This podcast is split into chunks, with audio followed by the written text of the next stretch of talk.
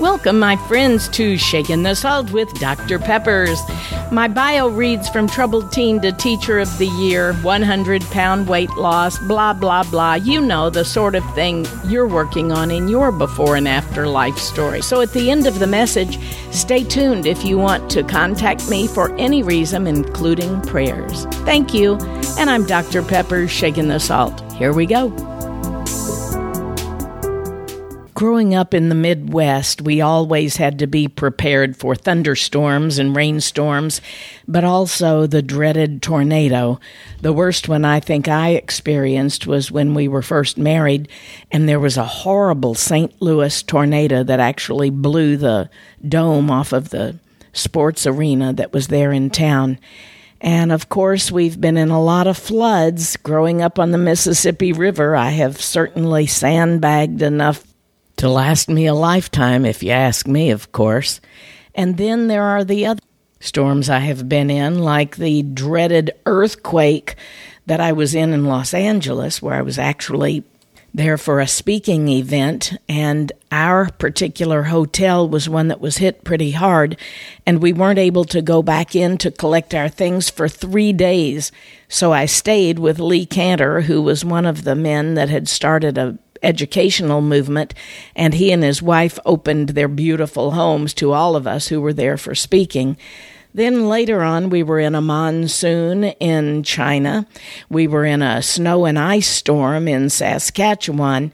And of course, my husband, growing up in Mobile, Alabama, and us visiting there many times, we have had our share of Yes, hurricanes. And now that we've moved to Florida, we bragged when we moved to the middle, the central, where the lakes were, because we're an hour from each coast, and that way we don't have to experience the hurricanes because they only hit the coast, right? Wrong. The big one, Irma, came in when the first year we had just moved in, and it was devastating. Our entire area was just really hit hard, and it took weeks and weeks for things to get back to normal. Well, we face those physical storms, of course, throughout our lives, but many of us face storms that we're just not prepared ever to face. When you get that doctor's report that you didn't expect, or when a loved one of many years tells you they don't love you anymore, or when you have an issue with your child or a grandchild or a parent, or whatever it is, sometimes it's just your own personal grief or depression that you go through, but these are the storms of life. One of my favorite scriptures is from Psalm 91 4. It says, He will cover you with His feathers, He will shelter you with His wings. His faithful promises are your armor and your protection often in scripture there is the use of the uh, comparison with animals and when you see a mother hen covering her babies with her wings and they stay nice and dry while the mama's wings are shielding off the storm you can almost see that comparison with God when He wraps His arms around you and shelters you in the midst of the storms of your life. And when you can run to Him in prayer, whether it's for yourself or for a loved one, it makes such a difference than to be able to just not even know where to turn. And sometimes, and I can remember in my life in the past, before I came to know God, I often had nowhere to turn. Sometimes we try to use our own best self interest or we have plans that we think we can do, but God states in Psalm 91 that He covers you. He will give angels charge over you. No pestilence or disease, no sudden death, nor any evil shall befall you that He can't handle. The key to these promises is really found in verse 14. It says, Because he has set his love upon me. Therefore, will I deliver him. Now, the me in that is a capital M. So, what we're seeing here is that God says, because he has set his love on me, meaning that I have set my love on him, therefore I will deliver him. I will set him on high because he understands. He knows my name. He has a personal knowledge of my mercy, my love, and my kindness. Yes, friend, when you get to know him, you really have taken on a brand new armor that none can penetrate. If we just turn on the news today and see all of the terror and the economy and the COVID and everything, this that is just too much than one mind can even handle. And people that sit and constantly watch the news all day, they're just filling their minds with things that they have no charge over. There is nothing that they can do.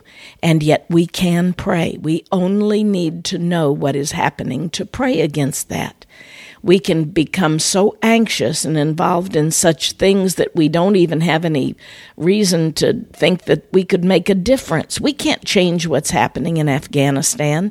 We can't erase COVID, but we can do the best that we have right here in our own sphere of influence. And of course, we can pray, pray, pray. So when we determine in our mind that we're going to just love God and set our heart on Him, that's the main thing that changes us.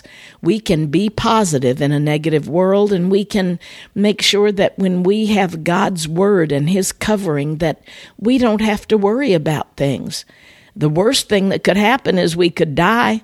And as a Christian, to be absent from the body is to be present with the Lord. So I'm not worried about that. But every day, if you don't understand, ask the Lord to help you. Ask Him to teach you. Don't just read through Scripture and run away from it, not knowing what it says and then take time every day to just find different areas. You can search the internet for scriptures dealing with fear or with anxiety or whatever it is you're going through. And when we get to walk with God on a daily basis, when we get to just know Him better and to sit back and soak up in His presence, there is nothing greater than to know He has His arms wrapped around us, that He promises He will never leave us nor forsake us. So, my friend, even in the midst of what you're going through, whether it's a physical disease, whether it's something even like COVID, whether it's a child or a grandchild you're praying for, or even if you're facing something, dreading something that's coming up, maybe a doctor's appointment, or even something dealing with the physical aspect of your own body, you can go to God in the midst of all of these and trust Him he says, just trust and obey. There's no better way. God, we come today to you in trust, believing that you want the best for us as we want the best for our brothers and sisters, and of course ourselves. We know there are things in this world we have no control over. So, God, Teach us, help us to not try to worry, worry about things that we can't control, but instead help us to do what we can in our own neighborhoods, our own communities, maybe the people next door that just need encouragement or help. And God, the other thing that we know that is so true is that we are here for such a brief time. You tell us our journey on this earth is like a wisp, psst, just like and we're gone. And there's only two choices where we will spend eternity. And you have told us, God, that you will not leave us, but you've also told us that you are the way, the truth, and the life. And no one comes to the Father except through you, our Savior, Jesus Christ. My friend, if you don't know Him, today is a day that you could receive Him as your personal Savior. Just ask Him Tell him that you don't even know how to pray, that you just wonder perhaps, is he really real? He says, Test me and try me, I will show you. And he will, my friend. Admit to him your faults, your sins, just as I had to do so many years ago, and ask him to help you believe that he does love you so much God loves you so much, he sent his only begotten Son, that whosoever believes in him shall not perish, but have eternal life. And then go to him daily, hourly, minute by minute, as you need, and ask him to show you.